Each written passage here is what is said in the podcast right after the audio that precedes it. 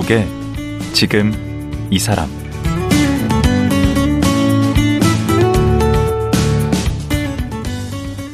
안녕하세요. 강원국입니다.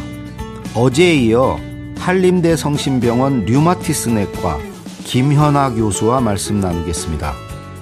어제는 딸이 조울증을 앓게 된 과정과 그 원인을 찾기 위해 노력했던 얘기들을 들어봤습니다. 일반적으로 정신질환의 경우는 그 원인을 특정하기 어렵다고 합니다. 그러다 보니 주변 가족이나 부모들은 스스로를 책망하고 절망하기 쉬운데요. 자칫 가정 해체로 이어질 수도 있습니다. 그래서 김연아 교수는 정신질환자 가족들을 위한 실질적 지원과 배려를 강조하고 있는데요. 과연 우리가 할 수 있는 일은 무엇일까요? 오늘은 이 얘기 나눠보겠습니다.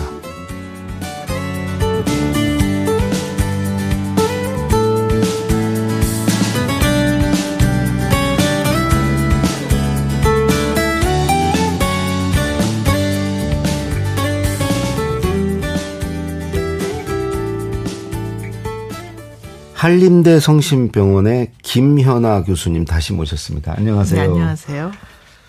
어제 이제 따님 그 아픈 얘기 그리고 책 낸 얘기 책 그 제목이 어떻게 됐죠? 딸이 조용히 무너져 있었다. 예, 그 조울증으로 이렇게 그 아픈 얘기를 듣다가 어, 어제도 이제 끝날 때 제가 잠깐 말씀을 드렸지만 보통은 이제 집안에 이렇게 아픈 누군가가 있으면 그냥 쉬쉬하고 이렇게 감추려 들고 대부분 이제 그러는데 이 딸이 조용히 무너져 있었다라는 책까지 쓰셨어요. 그냥 만천하에 공개를 하셨는데 우선요 따님이 동의를 하셨습니까? 음, 저희 딸이 원고도 읽어봤고 네. 이제 이런 부분들 좀 안 써줬으면 좋겠다 하는 어. 것도 다 한번 이제 걸러냈고 어. 이제 결정적인 계기는 저희 네. 딸이 이제 일을 하고 싶은데 음. 아파서 병원 입원하려고 일을 못 하고 그러니까 네. 장애를 좀 신청을 하려고 그랬어요. 음. 장애 인정 정말 저희 거의 논문 수준으로 이렇게 두 번을 신청을 했는데 자료를 그냥 한, 한 가득 들고 가서 신청을 했는데 네. 두번 다 그냥 보기 좋게 그냥 한 글자로 어, 불인정이 오더라고요. 그 어디다 신청하는 거예요? 어, 동사무소에 신청하면 이게 장애 신, 판정을 하는 기, 관이 있습니다. 네. 근데 그랬더니 이제 저희 딸이 굉장히 막 낙심을 하면서 내 병이 그럼 꾀병이냐. 그러면서 오. 어, 나 이렇게 힘든데 그리고 그래도 우리 집은 그냥 그래도 그냥 나 이렇게 어, 생활하는데 지장이 없는데 음. 이거 안 되는 집은 어떻게 사느냐 하면서 음. 다 이제 혼자서 굉장히 막 어, 그, 문제의식을 가지고 어떤 이제 그. 엄마 방송국, 닮았네, 따님이. 그, 저하고 비슷해요. 음. 방송국 플랫폼 매체 요거를 공론화를 하려고 본인이 시도를 했는데, 어, 어 어쨌든 뭐 그게 안 되고 하다 보니 이걸 공론화해야 할 그런 필요성 가치를 느꼈습니다. 같이 음. 이야기했고, 네 병이 창피한 거 아니다. 어. 똑같은 다른 병하고 다 똑같은 건데. 네. 원래 병은 말하라고 돼. 근데 정신질환은 예외입니다. 정신질환은 가족들이 꽁꽁 숨겨놓고 누구한테도 말을 못하다 보니 어 부모들도 멍들고 가족 네. 본인부터 비밀로 하니 본인은 뭐 말할 수 없이 힘들고 그렇죠. 음. 예. 그래서 어제 얘기한 유병률이 우리가 낮은 이유도 거기에 그럴 있겠네요. 수도 있고요. 예. 얘기를 안 하니까. 네. 음. 그럼 따님의 권유로 만으로 쓰지는 않았을 거 아니에요. 어, 제가 원래 이제 글 쓰는 걸로 좀 예, 마음이 산란할 때 혼란스러울 때는 아, 글을 쓰는 취미가 있어요. 예. 음. 그래서 이 이야기들 제가 이제 정리한 그 공부한 것들 쭉 정리를 해놨는데 이거를 책으로 낸다는 거는 상당히 오래 고민을 했죠. 저도. 오. 이거 뭐가 고민이냐면 뭐 이게 뭐 가족적으로 뭐 창피하고 뭐 이런 얘기가 아니라 네. 이제 우리 딸이 이제 병 자체가 좀 기분 불안정이 굉장히 좀 크기 때문에 네. 이걸 공개를 했을 때도 세상 별 사람들 다 있잖아요. 그러니까 어. 무슨 온갖 악플이 쏟아지거나 어. 뭐 이런 걸 제가 걱정을 했어요. 그래서 어. 어, 저에 대해서 뭐 악플을 다는 거는 뭐 자식 팔아 돈 버는 관종 뭐 이런 악플이 올라와도 저는 뭐 아무 상관 없는데 어. 만약에 저희 애한테 악플이 올라오면은 그거는 음, 좌시하지 않겠다고 용서가 안 되지. 모든 지금 악플을 다 모니터하고 있는데 다행히 음. 참 좋은 반응들이 많으시고 저희 딸에 대해서는 비난을 하는 그런 악플은 없더라고요. 어. 그 그런 부분이 제일 걱정이 됐어요. 음. 사실은. 예. 그래도 그런 걱정이 일, 일말의 걱정이 있었는데도 이걸 쓰신 것은 또 다른 어떤 어떤 목적이 있으셔서 그런 거 아닐까요? 써둔 게 아까워서 내셨다는 얘기는 그거는 물론 아니고요. 네. 그거는 물론 아니고 그리고 이제 이걸 좀 공론화할 필요가 있지 않나요? 이렇게 이게 이 문제가 음.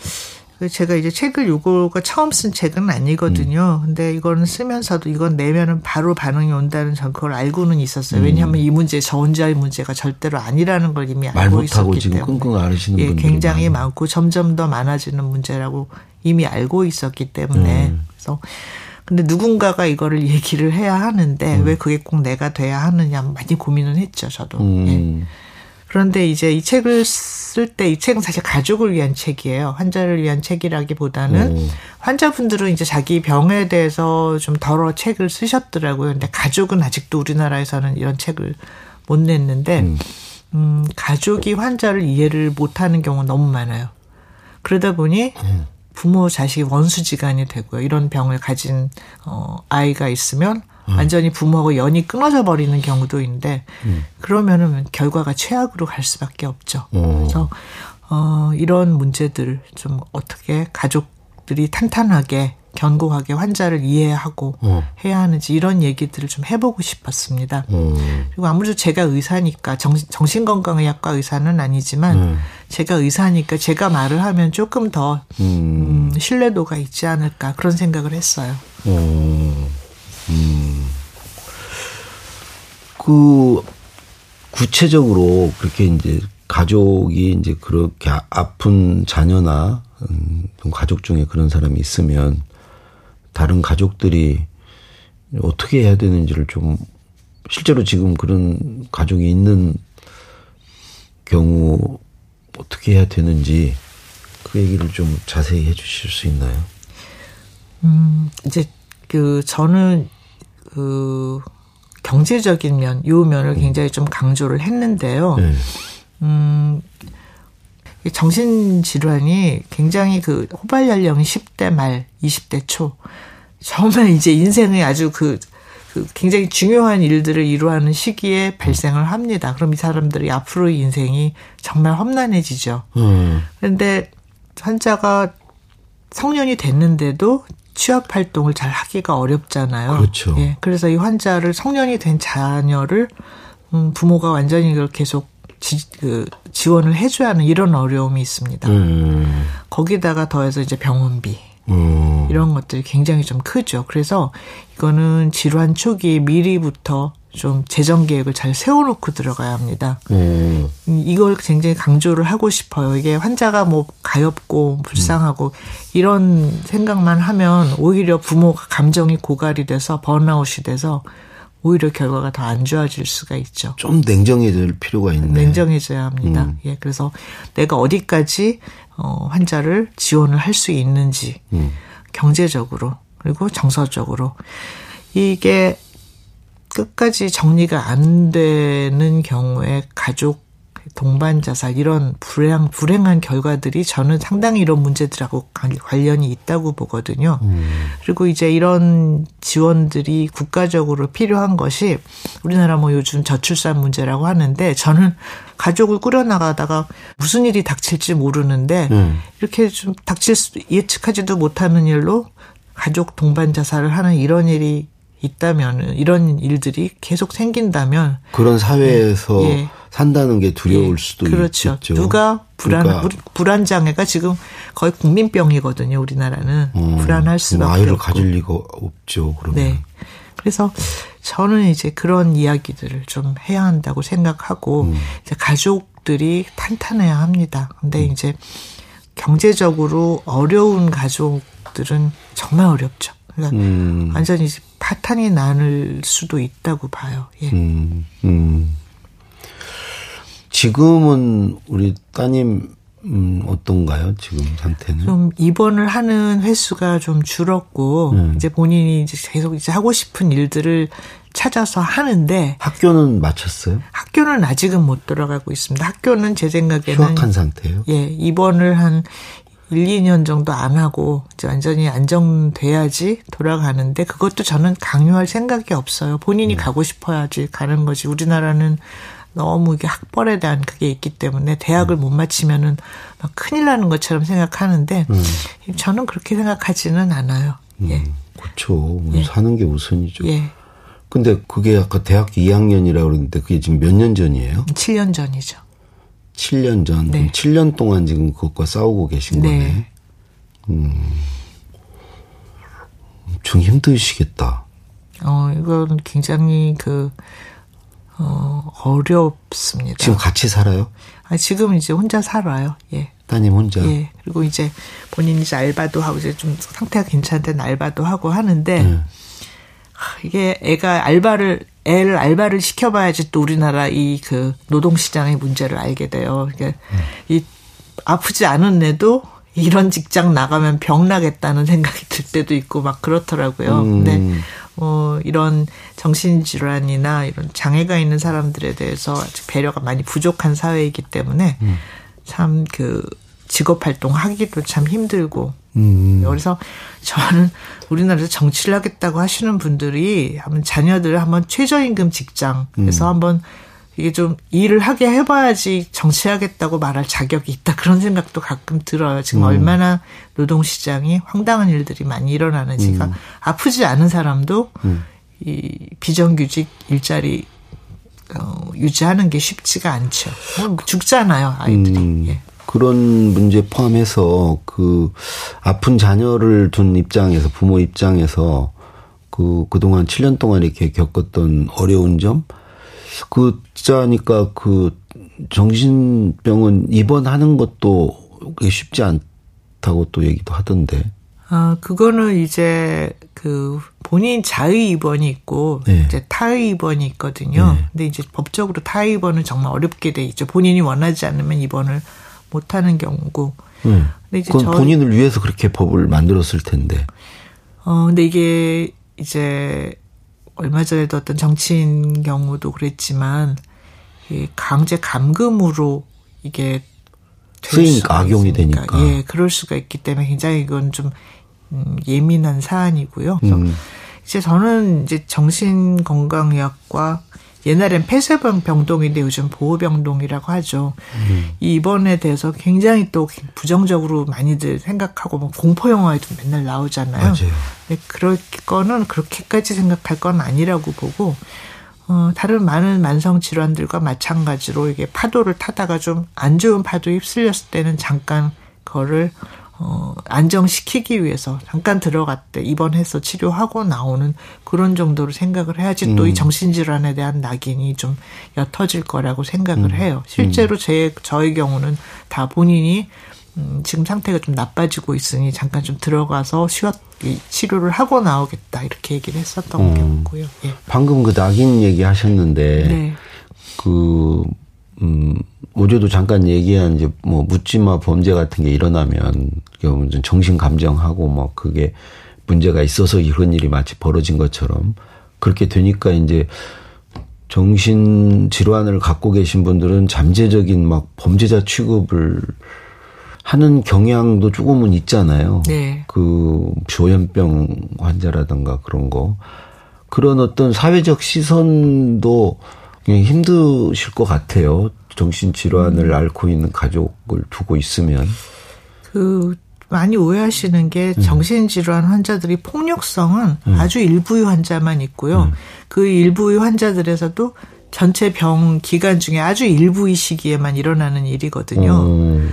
그런데 위험하지 않다는 거죠. 정신질환자가. 그렇죠. 그렇죠. 그 저희 이제 아이가 한번 입원을 했을 때 네. 음, 이제 어떤 이제 젊은 남자 명문대학을 나오고 정말 이제 수재였는데 음. 이제 그 학생도 양극성 장애였는데 네. 병원에 입원했는데 다른 환자들이 모두 그 사람 무서워가지고 음. 이렇게 막 피해 다닐 정도로 그렇게 이제 조증 상태가 돼서 왔는데 그래서 음. 이제 혼자서 막 어, 어 내가 국정원에서 정말 이렇게 중요한 일을 해야 하는데 여기 여기 있으면 어떡하냐 혼잣말을 계속 하는데 행동이 너무 그러니까 그러면 또 다시 이렇게 그 보호실에 나가 이렇게 환자를 넣어놓고서는 지켜보거든요. 음. 그리고 해서 한 하루 이틀 약으로 완전히 그, 그 조절이 됐더니 너무나 멀쩡해져. 멀쩡하고 너무나 똑똑한 사람이 음. 교증 상태가 돼서 그렇게 들어온. 음. 그러니까 이 환자들이 다 그렇게 이상 행동 항상 하는 건 아니거든요. 음. 그래서 어 그런 것들을 좀 오해를 하시지 말아야 할 거고 또 한 가지는 음. 음 약효가 그렇게 좋은 건 아니어서 약을 잘 먹어도 이제 음. 문제가 생길 때는 있습니다. 그래서 음. 그런 그러니까 어 이제 어떤 범죄 전문가께서도 나와서 지금 묻지마 범행 한 사람은 모두 약을 안 먹은 사람들이다. 뭐 이렇게 해서 음. 약만 먹으면 다 될 것처럼 음. 얘기하시는데 음. 그렇게 간단하지 않습니다. 음. 그래서 말씀대로 가족과 약물 치유에 다 잘 병합 병행을 잘 해서 음. 아주 최선의 결과가 돼야지 음. 어, 그런 것들을 막을 수가 있는데 가족에 대한 부조가 너무 없다는 게 문제고요. 예. 어디 통계 보니까 네. 그이 그런 장애 그 병이 없는 사람 군과 병이 네. 있는 사람 군의 범죄율 그 범죄를 저지르는 빈도 그 비율을 보니까 오히려 정신 질환이 있는 사람들이 범죄 비율이 낮다고 돼 있던데. 그건 당연하고요. 중증 정신 전체 정신 질환이 아니라 중증 그러니까 음. 중증 정신 질환만 보고도 음. 일반인들보다 범죄율이 낮습니다. 음. 낮고 어, 이제 그, 이번에도 이제 묻지마 범행이 여러 건 있었는데 네. 정말 진단받은 사람 한 사람밖에 없었어요. 음. 그걸 보셔도 알겠지만 아니 누가 이렇게 길에서 이렇게 저 사람 나한테 칼 휘둘 것 같아 위험해 저 사람 가둬줘 이거 안 되잖아요. 음. 그거 마찬가지로 정신질환은 있으면은 저 사람 위험할 거야 저 사람 가둬 이런 이 논리는 전혀 통하지 않는데도 불구하고 음. 매스컴에서 이 사람이 정신질환 있고 약을 안 먹었고 이게 너무 부각이 되다 보니까 음. 점점 더 이게 낙인이 심해지게 되는 거죠. 그러니까 예. 점점 좀 숨어들고 네. 그 그렇게 되죠. 네. 쉬쉬하게 되고 그러니까 네. 치료나 관리가 잘 안 이루어지고 그렇죠. 예, 가족들도 더, 숨고 어, 예, 가족과도 아파, 관계가 아프고. 나빠지고 예. 음. 우리가 용어도 좀 조심을 해야 된다. 쓰는 용어. 그런 내용도 있다고 하던데. 아, 제가 좀 이제 어, 정신질환 환자들에 대한 인식을 고치는 건 너무나 음. 어렵기 때문에 음. 쓰는 말을 좀 고쳐보면 어떻겠냐. 어. 이제 그렇게 얘기를 했어요. 그래서 미쳤다. 제가 어제 미쳤다 네. 그랬잖아. 미쳤다라고 하지 말고 음. 아프다라고 음. 얘기를 하는 게 음. 어, 환자를 좀 더 이해를 하는데 도움이 될 것 같고요. 음. 미쳤다는 말을 써야 할 때는 있습니다. 정말 어떤 병도 진단 안 받았는데 음. 하는 짓마다 주변 이렇게 황폐하게 하는 그런 사람들이 있어요.